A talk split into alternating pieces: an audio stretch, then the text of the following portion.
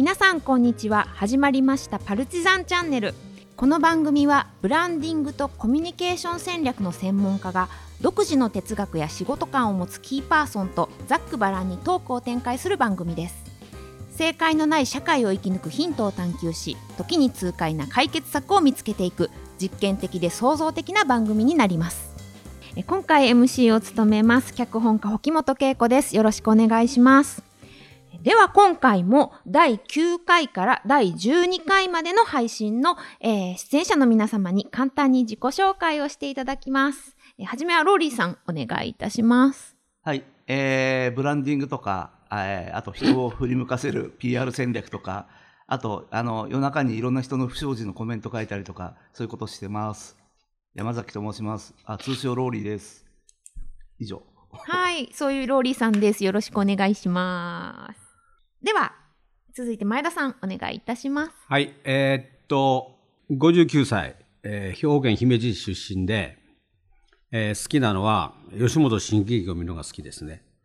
あの、この前 YouTube で、ものすごい久しぶりに人生コール郁恵幸子師匠の漫才見ましたけど、感動しました。去年、経済産業省を卒業した前田康弘と言います。よろしくお願いします。はい、そんな前田さんです。よろしくお願いいたします。では続いて立石さんお願い、します。立石でございます。えー毎回何を言おうかなと自己紹介を思うんですが、やっぱり言わなくちゃいけないのは元淡路島の、えーホテル経営者であったこととか、えー会社を大きくしようとして失敗したこととか、あとは中小企業庁とかの、えー政策ブレーンみたいな仕事で十何年間かやってて、えー民間の方々とか経営者の方々と役所の方々とかそういう人たちをつなぐような役目というんでしょうかね。なんかそういうこともやりながら、えー生き延びたという男でございます。私も還暦です。はい、ありがとうございます。えーそんな立石さんでございます。今月はこちらの皆さんでお送りしてまいります。よろしくお願いいたします。よろしくお願いしはい、おます。願いします。ます。えでは早速参りましょう。第9回のトークテーマはこちら。記憶に残るスピーチについて3分程度でスピーチをお願いします。え今月は言葉をテーマに語っていただきたいなと思っております。ね。えー私、脚本家という言葉を扱う仕事をしておりまして、普段の生活の中でも、まあどちらかというとやっぱ言葉に敏感な方かなというふうに思うんですけれども、えーこちらにいらっしゃる皆さんも人前で話されたりとか、文章を書かれたりとか、言葉についてこう考える機会って多いんじゃないかなというふうにあのお見受けいたします。そこで、この第9回では、皆さんの人生の中で、これは記憶に残っているという誰かのスピーチについてお話をしていただきたいと思っております。印象に残った人生に影響を受けたスピーチ、演説、弔辞、何でもいいです。皆さんがこう誰のどんな言葉にこう敏感に反応したり、それをどうお仕事や生き方に反映させているのかというところがぜひ見てみたいなというふうに思っております。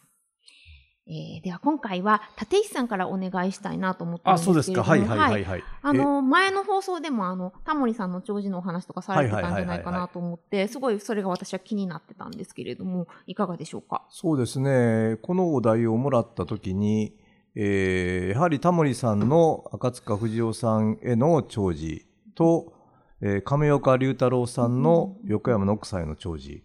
この二つが自分の中でやっぱり残ってますね。はい。で特にそのノックさんの部分よりも、まあ、タモリさんのやつは割と見てる人がやっぱり多いんだろうと思うんですよ。ね、すべて10分近いスピーチを白紙の紙を読むということをやりながら、それですべての思いを込めて、で最後は私もあなたの作品の一つですと締めくくったなんて、できすぎだと思うんですけども、やっぱりさすがだなと思ったということ。それから、えー亀岡さんのは、えーノックさんに対する愛というんでしょうか。あまりにも美しすぎて、あまりにもかっこよすぎて、えーしかもやっぱり関西人の、関西の芸人ですから、笑いを取って、それで、自分の中でずっとこう亀岡さんの喋りがなんかテーマなんですね。と当然そんなんできるはずもないんだけれども、彼がいつも、あのーラジオで喋ってた、テレビよりラジオですね。ラジオで喋ってたこととか、えーポップ対歌謡曲ってこれ関西では有名なラジオなんですけど、で、このポップ対歌謡曲やっぱ笑笑ってくれた。あそ、あそこでやっぱりあんな軽妙にしかも鋭く言って、えーそれでなおかつ言葉が綺麗。うん。うんきっと彼も考えてるんじゃなくて降りてきてるんだと思うんですけどね。そそういう領域に行きたいなというのは常々講演とか研修の仕事多いので、えー思っていますね。やっぱこの、この二つですね。このお題もらった時に出てきたのは。言葉が綺麗で笑わせられるってすごい、すごいというか、それが一番ですよね。だと思いますね。うんうん。笑い取りたいし、でもそれ、それ以上に上岡龍太郎さんの言葉で好きなのは、自分の知ってることだけ喋ったらええねん。知らんことは言わんでええねん。っていうのはものすごく、く僕の中残ってて。うん、うんうん。僕もなんかお話しするときってやっぱり経験談とか体験談にするのは自分のことだから知ってることだからこれなら喋れるよねって思って自信持って喋れるっていうんですかね。うんそそこにすごく重きを置いてるっていうんですかね。うんうんなんかそれありますね。話すのが上手い人ほど、そういうふうにこう、なんだろう、無理して、わからないこと喋ったりとかする必要もないっていうふうなそれは思いますね。うんあとそのやっぱり千何百回講演研修やってますけど毎回僕違うんですよね、はい同じこと喋ったことが多分ないと思うんで、うん。まあ中身は一緒のところもいっぱいあるんですよ、うん。ただ構成はいつも違うだろううんし、えーいつもスピーチとかそういうこと言われた時はその壇上に立ってマイク持つまで何喋ろうかあんまり考えずに行こうと思ってまして、マイク持った瞬間にここでこのお客さんの視線空気感すべてで自分が受け止めたら自分がどんな言葉が降りてくるのかなっていう気持ちで喋るっていうんですか、うんうんもうもうほとんどそのそのことしか考えないようにしようっていうふうに変わってからものすごく楽になりましたかね。内容よりそっちの方がむしろ大事なんじゃないかなって思ったりするんですけど。僕はそう思ってます、うん。目の前の人をちゃんと見てその人とコミュニケーションってそういうことじゃないですか。あれは取れると思いますから。うんうんうんうん。はい。内容よりもそういうことの方が大事だしそれがあるから、まあ、千何回とか続けられるっていう。うん。ただまあねお声掛けいただくのはありがたいですけども。いや本当それやと思ってます、うんうんうんここれねやっぱりね芸大の時に習ったことですよ、インプロビゼーションという言葉あで習ったこと習ったことだと自分では思ってます、うんうんうん。うんあそう思います、私も演劇をやってましたが、やっぱ演劇もそういう面があるというか、あの、用意されたセリフを言うんですけれども、一番大事なことはやっぱり観客と相手役とコミュニケーションを取るっていうことなんじゃないかなという。田中泯が今のような田中泯じゃなくてね、40年前の田中泯ね、はいはい。あの、えーか彼がやっぱり舞踏の世界にいたからね、うん。でそれを僕ライブをいっぱい見てるんですよ田中泯のね。その時に田中泯が言ってたのはいつもその空気で彫刻される目の前の観客のいる空気の中で彫刻されるんだっていう言葉が僕の中でやっぱりずっと残ってますね。かっこいい言葉、田中泯空気で。が言うからね。今今と全然違うけどね雰囲気がね。ああ、めちゃくちゃいい言葉ですね。はい空気で彫刻されるか。それちょっと私も胸に刻んでおきたいと思います。はい。はい、ありがとうございます。はい、どうも。では、続いて前田さん。はい。はい。今、あの、立石さんのねうん、お話で、その、えっと、演劇だったら、今、沖本さんもおっしゃったけど、はい観客の人とか、それから共演者の人っていうのを感じるって話なんだけど、吉本新喜劇でそれを言うと、花木京。すごいとこ来た。花木京は観客の前に共演者を笑わしたんよね。うん。そうだそうだ、その通り。そうやろ？そのうどん、おおお茶うどんなんぼで490万円って何がおもろいか分からへんやん。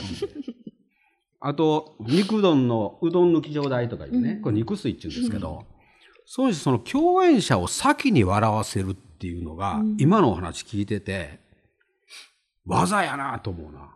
うん岡八郎途中で笑ってたもんね。笑ってたね 笑ってたもんね。笑ってた。あと、その流れでちょっと脱線しますけど。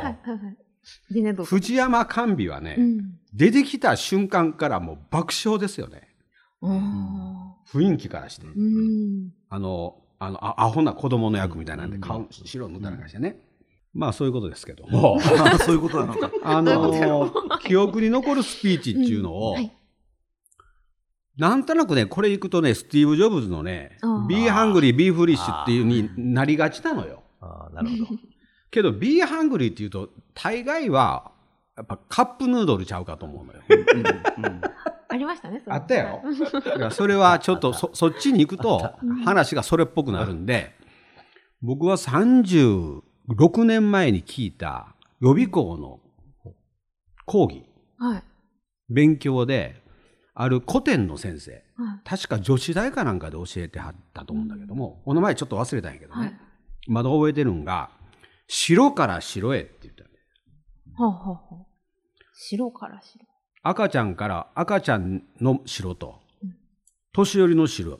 だから、何にもない白から何でもある白に変わっていくんが人生やっていうような言葉をおっしゃってたのと。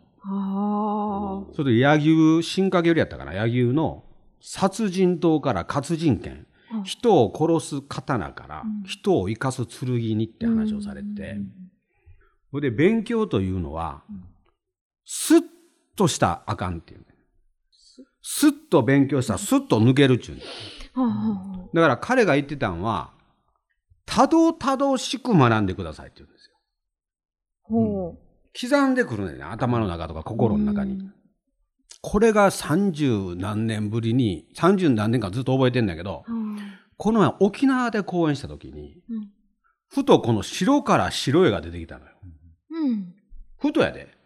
あらかじめその原稿も、あの、立石さんに一緒で僕全く書かへんから、ノンペーパーでやくいくんで、それがね、35、6年ぶりにふっと出てくるっていうのは相当記憶に刻まれてんじゃないかなと思うな。うん。スピーじゃないですけどね。寸田予備校の、えー講義？ええ。その人の講義が一番残ってるかな。それは何かたどたどしく刻まれたわけですかね。たぶらし刻まれたやつが、今日の2回目かな、うんに話しようと思うそれちょちょっと絡んでくんね。うん。その、白から白へって同じ白なんやけども、180度違うやんか。うん。何にもないから全部あるっていうの。そうですね。で、よう僕らが考えるのは、僕もその役人辞めた時に思ったのは、人間の価値観って180度変わるんやなっていうのが実感や。ああ。その話後でしますけどね、時間があったら。まあ忘れると思うから。こ このわずかな間に忘れるね。うん。ただ180度変われへうんん、価値観って。いや、変わると思います。変わっていいと思う。一番好きやった人が一番嫌いになったですね。そうですね。の。そうな、好きであればあるほど、やっぱ裏返った時に大きい。うん大きいよな。しますよね。うん。まあ、まあそんな感じですよね。はい。その話は気になるので、また、ぜひちょっと後ほど伺いたいんですけども。えーでは、ローリーさんもお願いできますか？はい。いやー、誰かなとか思ってて、僕、スピーチの原稿を書いたりする仕事をするんで、そうですねするんですけど、あんまり子供の頃から今までの心に残るスピーチみたいなのはね、なんか、なくて、なんか、あと、この人のスピーチが好きみたいなことを言う人がちょっと苦手だったりとかして、いや、俺、俺、ここに、ここに気がつく俺に振り向いてくれみたいな感じがすごい嫌で、人の言葉を借りてね。そうそうそう、なんだみたいな。けど、あんたスピーチ書いてるやないか。ええいや、で、まあ、その、なんつうの、その、かっこいいこと言わせようとかも全然本当にそういう、あそういうことじゃなくてねなくて、うんうんその人が本当に言いたいこと。だから、あの、本当は時間があったらススピーチ、原稿って一緒に作るみたいな。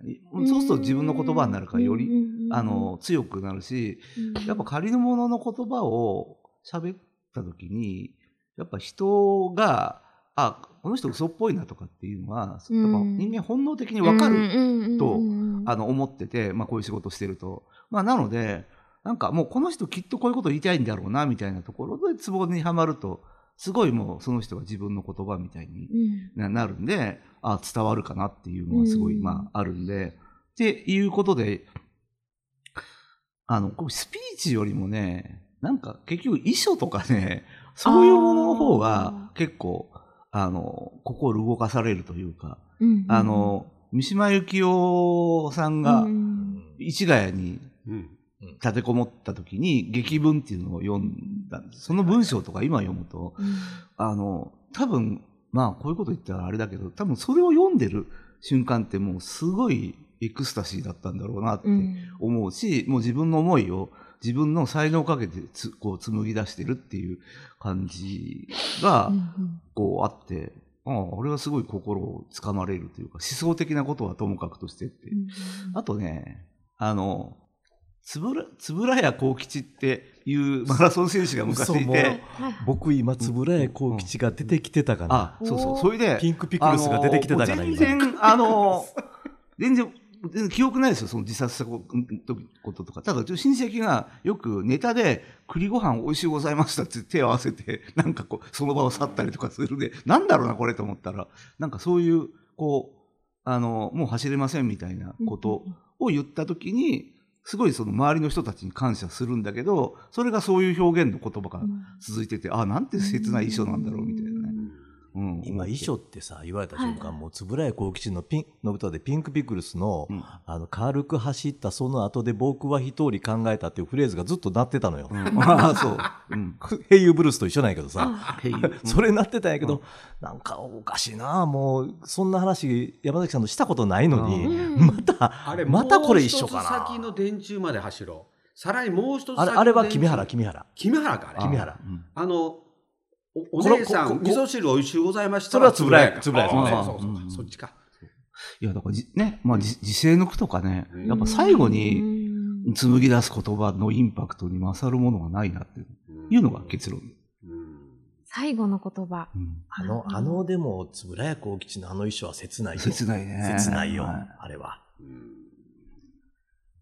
ちょっと切なくなっちゃったんで、うん。しょうもないこと言っていいですか、あ、どうぞどうぞ。記憶に残るスピーチじゃなくて LINE なんですけど。は今日の朝間違って LINE が来てい。うん。沖縄の人から、うん。えーっと携帯電話の操作を間違ったんで、あなたに LINE を送ってしまいました。アジャパーって書いてある。あアジャパーって何か言ったら、万順ちゃう？あ。うん。で、アジャパーって何やったかな思ってアバアジャパーでしたって書いてあるから、あ。アジャパーで調べたら、うんアジャジャーっていう山形弁に、はパーでしたを足してアジャパー言います。そうなんだそんなん知らんかったあ、じゃあじゃ知らなあかっ。山形弁で。ああで、意味は驚きと困惑を同時に表した言葉。あどうや？驚いて困惑してパアジャパー。あの、それだけです。うん でも、まあ、そういう言葉っていうのはいつの時代もありますよね。うんその、ふっとくるじゃん。あむっちゃくちゃ古い言葉。あどーんと記憶に残るよね。はい、そうですね。音楽も流れてきたので、あもうもう終わりか。マルチさんチャンネル。はい、そろそろお別れの時間になります。そう、もう終わりなんですよ。いや今回の感想を順番にちょっとお伺いできたらと思うんですけれども今日の順番でじゃあ立石さんからお願いします。本当にこの人たちの頭の中一回覗いてみたいなって 思うよねなんでこんなにこう連想ゲームがすごいとこ行くんだろうってまあでもその方が楽しいからいいですね。はい、はい、ありがとうございいました、ます。すみません。えっ、と前田さんお願いします。えーっと、記憶に残るスピーチということでしたけど、うん僕はもう一つ用意してたのは、うんえーっと、この前ちょっと今、天才バカボンのこれでいいのだ。うん、知りましたね。これでやっぱり気持ちとか世の中が収まっていくっていうか、うん整っていくっていうのは名言やと思うんだよね。うん、まあそ、そんな感じでした。うん簡単な言葉ですけど。だからこのいわゆる我々の番組もこれでいいのだっていううんうん終始それで続それけていきでいきましょう。う。うんお願いしますタ。モリさんのスピーチそれやったもんね、うんうん。ローリーさんいかがでしょう？あ。いや、あとね、あの、最近で印象的だった弔辞があって、それは、あの、安倍総理の、あの、国葬の時に、副総理、某副総理が、あなたは僕の弔辞を読んでくれるはずではなかったのかって言った、そのワンフレーズがね、すごい、こう、忘れられない。ねうん。グッとくるものがありますね。ありがとうございます。はい、という感じで今回はおおしまいにしたいと思います。ありがとうございました。では皆様また来週お会いしましょう。とうございましたありがとうございます。